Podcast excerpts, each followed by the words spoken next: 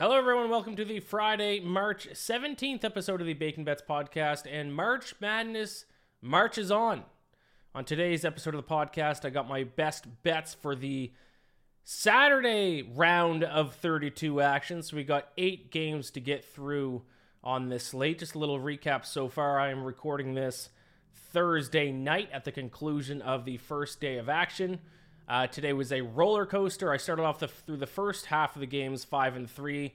The night slate just absolutely killed me. Went two and six to finish nine or seven and nine on the day. So losing day in day one. Thankfully, I did go four and zero oh in the play-in game. So if you include the play-in games, I'm sitting at uh, four plus seven is eleven. Eleven and nine. So I'm sitting profitable if you include the play-in games heading into the second day of round of 64 action. Uh, let's hope I have a better day on day two.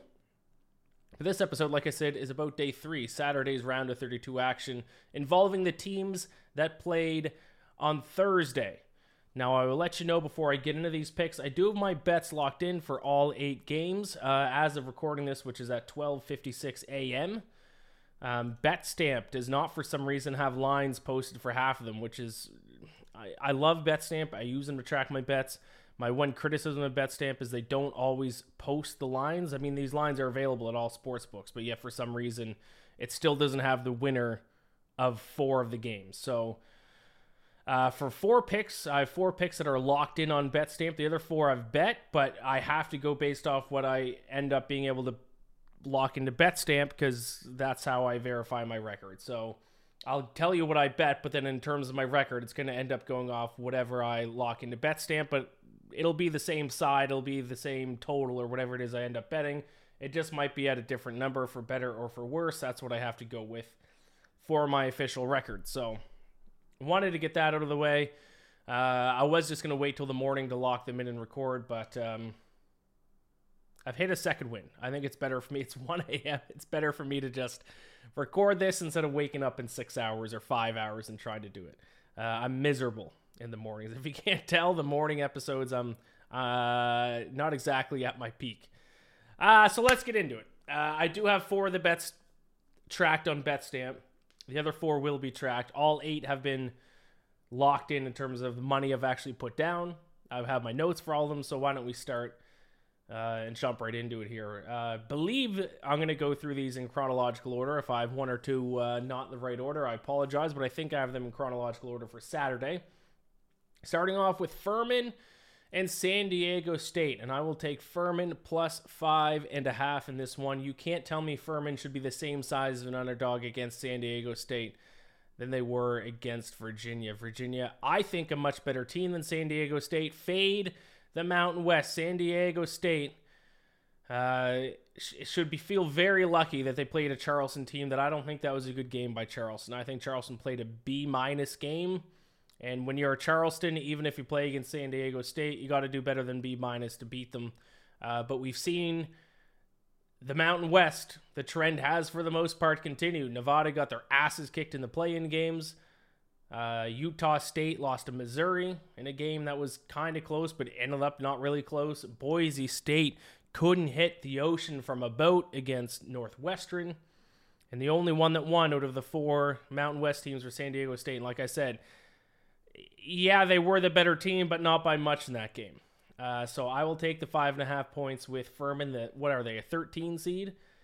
San Diego State once again can't shoot the ball. 206th in effective field goal percentage. Furman is 11th. Furman proved that they can hang with the big dogs. Uh, obviously, they did kind of need Virginia to screw it up at the end of the game, but they were with Virginia from start to finish in that game. The Mountain West just pissed their pants basically all day.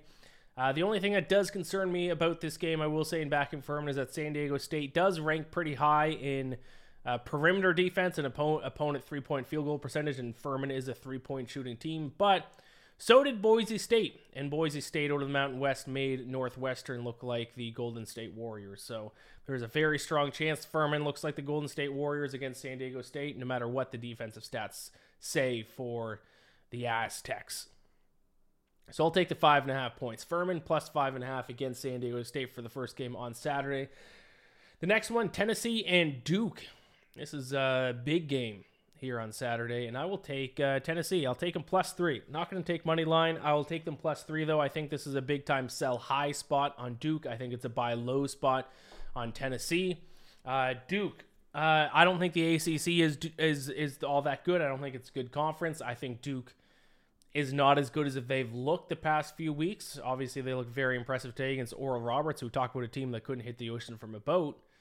Um, but they're 156th in effective field goal percentage this season, so a very average shooting team. And now they need to take on the best defensive team in the country in Tennessee. Also, Duke's rebounding advantage that they have against most teams is going to be nullified against Tennessee. Uh, volunteers are still fourth in extra scoring chances per game, which you guys know is a stat I absolutely love. They can take advantage of Duke turning the ball over a ton. Duke's 189th in turnovers per possession. I don't believe in the ACC. I think the SEC is a stronger conference than the ACC. I'll take the three points. I think it's going to be close one. I think it's going to come down to the wire. Give me Tennessee plus three against the Blue Devils. Uh, this is one that was not locked in to BetStamp yet. I'll see if these lines will get posted for. I don't know why it takes so long for them to show up on BetStamp when they're already posted on sportsbooks. Um, but if they are by the end of the episode, I'll lock them in. So I have them at plus three. We'll see what I end up locking them in at on BetStamp. Uh, Arkansas, Kansas. This is one that I do have locked in. I got Arkansas plus four against Kansas. Believe it or not, statistically, and you guys know I'm married to the stats for better or for worse. Statistically, Arkansas is neck and neck with Kansas. Actually, they're very, very similar teams statistically. Let's kind of roll through these stats here 75th and 96th in effective field goal percentage, advantage Kansas. Defensive efficiency, 31st and 43rd. That one's advantage Arkansas. Rebounding, 84th and 150th. Advantage Arkansas. Extra scoring chances per game. Arkansas 84th at plus 2.1. Kansas 98th at plus 1.7. Uh, both teams shoot two point shots, but Arkansas is 57th and uh, 57th and 66th in opponent two point field goal uh, percentage. Slight advantage for Arkansas. Arkansas fouls a ton, but they also uh, force the other team to commit a lot of fouls. Kansas is the opposite. They don't foul a lot, but they also don't force a lot of fouls either. Uh, Kansas is slightly better in free throw percentage, percentage by 2.7%. So you can go up and down the stats list despite Kansas being the defending champ, uh, despite them having a better overall season statistically. And don't forget, stats just show us on paper what happens on the court. These two teams are very similar. There's a reason why the spread is only four. So I'll take a shot with the Hogs plus four. Now, obviously, the other thing that I didn't mention Kansas is from a better conference. I do recognize that. I think the Big 12 is the best conference in college basketball this season. But still, I'll take the four points with Arkansas. Go Hogs. Let's try to keep it close, boys. Uh, moving on, Missouri and Princeton. I will take uh, Missouri minus five and a half in this spot. Uh, this is another one that I do have locked in. Uh, the line has moved already to this one though to six and a half. Still like it at six and a half. I'd hesitate if it uh, if it climbs to seven and a half. I would hesitate. I set that around seven and a half, eight. Uh, Missouri does one thing that Arizona does not do well, which cost Arizona today, and that is hang on to the basketball. Uh, Missouri 42nd turnovers per possession, so they don't cough it up a ton. I said it. I mean, I did bet on Princeton. I didn't take money line. It wasn't that brave, but I did bet on Princeton to cover against Arizona. And I said what's going to cost Arizona is the fact they turn the ball over a ton, and it did cost them today against Princeton. It cost them more than I thought it was going to, but it did end up costing them. Uh, Missouri does also force a ton of turnovers, fifth in the country in opponent turnovers per possession. In my opinion these teams from small conferences struggle when they play when they play a team from major conference. If that team from major conference can do two things. One shoot really well and two force a ton of turnovers. And that's exactly what missouri is. I think missouri is kind of a team that's built to be able to beat these smaller conference teams. Now i don't trust missouri against some other really good teams because their defense is atrocious bottom 100 in most areas defensively. Uh, but uh, specifically, they force a ton of turnovers, which I think is going to be enough to get the job done, especially if they keep up uh, their hot shooting. So I will lay the points. Uh, I will say I got the minus five and a half. I got the juice at minus 120. The future is a hefty responsibility and not one that we take lightly. But then taking things lightly has never been what Hefty is about. That's why we've created the Hefty Renew program that turns hard to recycle plastics into valuable resources like park benches and building materials. To participate, simply fill up an Orange Hefty Renew bag with accepted items, tie it up, and drop it in with your regular recycling. That's it. It's that easy. It's time to rethink recycling with Renew. Particular valued resources may vary by geography. More info available at heftyrenew.com. And now, gambling terms. Snake Eyes. Rolling ones with a pair of dice. Double down. Doubling the original bet for one more card. Bad beat. When your strong hand gets beat. Illegal gambling can put you at risk. Protect our communities. Play legit and gamble only where it's legal. Learn more now at playlegitco.com. A message from the Colorado Division of Gaming. Gambling problem? Call or text 1 800 Gambler. Uh, so it is a little bit, uh, little bit chalkier juice. Um, six and a halfs everywhere now. That I got the last five and a half. When is that minus one twenty at FanDuel? Six and a halfs everywhere now. Still like it at six and a half. Like I said, I would play it up to about seven and a half. Uh, Auburn, Houston. Uh, this is one that the line has already changed. BetStamp still doesn't have it on their app, so I can't track it yet. Uh, the total opened up at 133 and a half. I bet the under. It's already down to 132 and a half. And once again, I'll refresh. Oh, they do have they do have them posted. They have all they have everything posted now. Okay, so now you, well they don't have the UCLA Northwestern line posted, but Auburn, uh, Houston, I can at least lock in my number here, and there is still a 132 and a half on the board, but it looks like the last one at DraftKings. So I did bet at 133 and a half for my record keeping purposes because I defer to BetStamp as as my official record. I have to go with 132 and a half. With my luck, the game will end at 133. Uh, the spread has wildly changed in this game already. When I looked at it, Auburn was plus eight. It's down to plus six and a half, and that's only at one or two places. It's down to five and a half in most books. So even in the past 20 minutes, this line has moved two and a half points. A couple of reasons why I think that is. Number one, Houston did not look good today. Number two, they're dealing with some injuries. They have two different guys that are injured. One guy's dealing with a groin, another guy's dealing with a hamstring, I believe it is. Um, so they got some injury issues, and this game is basically going to be a home game for Auburn. I guess it's being played somewhere in Alabama. That's I nine nine percent sure that's where Auburn is. Um, one percent of me is afraid that's wrong. Yeah, it's in uh, yeah, it's in Alabama. I don't know where they I don't know where this game is specifically. Let's see if I can find it out here, but uh, it's going to be basically a home game for Auburn. So home court advantage for Auburn plus the injuries with Houston, plus the fact that Houston didn't look good today. That line has rapidly moved two and a half points down to five and a half. Uh, I still like, oh, and the total is continuing to move. Like I said, I think I, well, I bet at 133 and a half. Right now, the best line, best total I'm seeing is 132 and a half. Most places have it 131, 131 and a half. I don't know what to, uh, I guess I would still take the under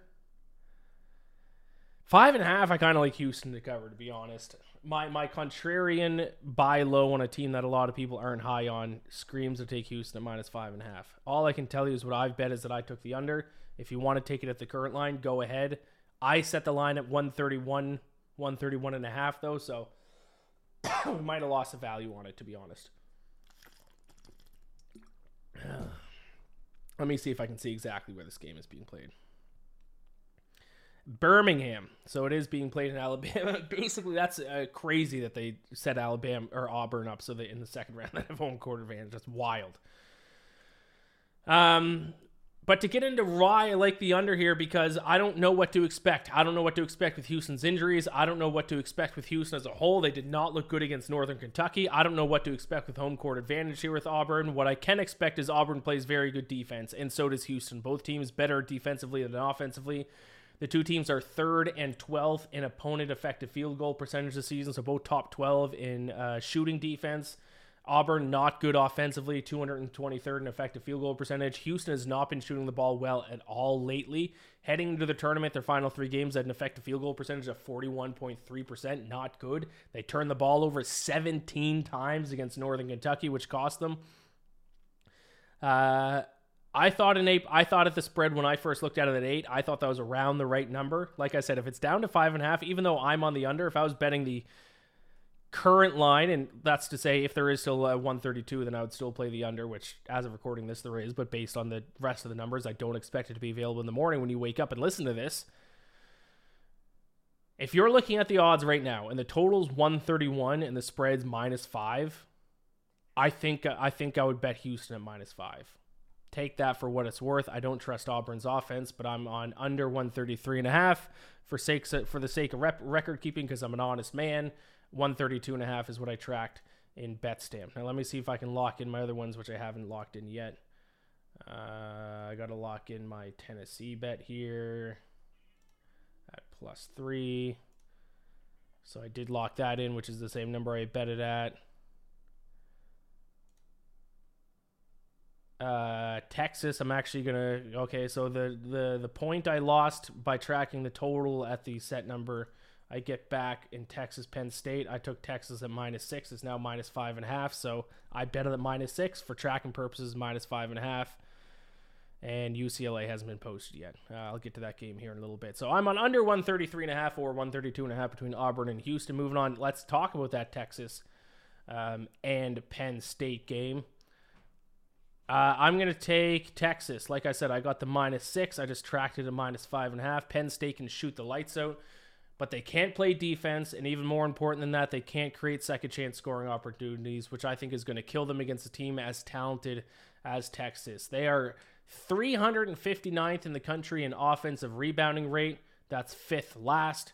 They are 361st in opponent turnovers. That's third last. So they, if they don't shoot, if they don't have an A, A plus shooting game like they did tonight against uh, Texas A&M, then they don't have anything else to rely on. They can, they're not going to get extra chance scoring opportunities with offensive reboundings. They're not going to force a bunch of turnovers on the other team. So it's live and die by your shooting. If you have an A plus shooting game, great because Penn State is a very good shooting team. You don't have the shooting, you don't have anything else to turn to. Um, and I think that's going to cost them against a team like Texas that is talented, deep, athletic, no gaping holes. They aren't the best at anything, but they're like top 50, top 80 in just about everything. I think they're too well rounded of a team. Penn State took advantage of not only did they have a really good shooting team against our game against Texas A&M, but Texas A&M had a terrible sh- shooting game themselves. Texas is going to shoot way better and play way better offense than Texas A&M did. So I will take Texas minus six. I will lay the points.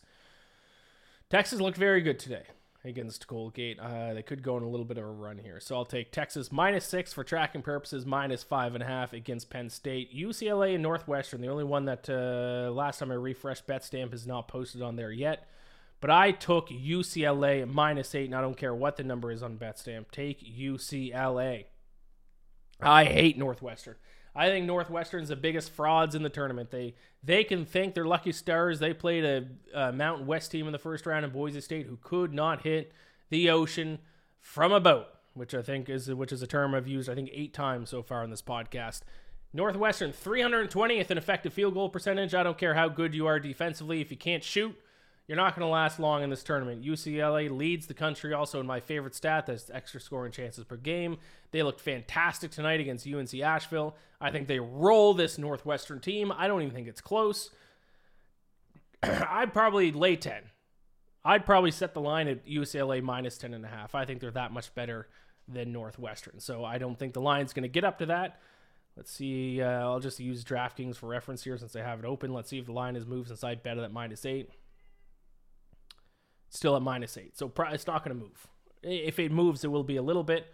If it's if it was going to have any major movements, it would have happened already. So I'll take UCLA minus eight against Northwestern. My final play for Saturday's round of 32 games, I'll take Maryland plus eight and a half against Alabama. I think what might cause Alabama to have issues is Maryland has a very good perimeter defense. excuse me, 76th in opponent three point field goal percentage. Teams only shoot 32.2% from beyond the arc against them. Also, only 26.3% of the points scored against Maryland come from three point, point, range, point land. That is 36th in the country. So, a very good top tier perimeter defense Maryland has. And much like Arizona, which we saw today, Alabama has turnover issues. And if you have turnover issues, I just think that's going to cost you at some point this tournament. Maybe they're not going to lose. Maybe it's not going to cost them that much.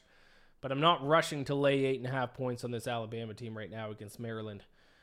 Um, they are 237th in turnovers per possession, also extra scoring chances per game. Maryland at plus 2.5, Alabama minus 0.4 because of that turnover issue. So I'll take Maryland plus eight and a half. I realized I made graphics for this episode, and if you're watching YouTube, I didn't show them. Let's roll through them because I got to recap my picks now because that's all eight. Furman plus five and a half against San Diego State. Boop, boop, boop, boop, boo. Tennessee, excuse me, plus three against Duke. Go Vols. Arkansas plus four against Kansas. Boop, boop, boop, boop, boo. Missouri minus five and a half against Princeton. That's at six and a half. I would play that to seven and a half.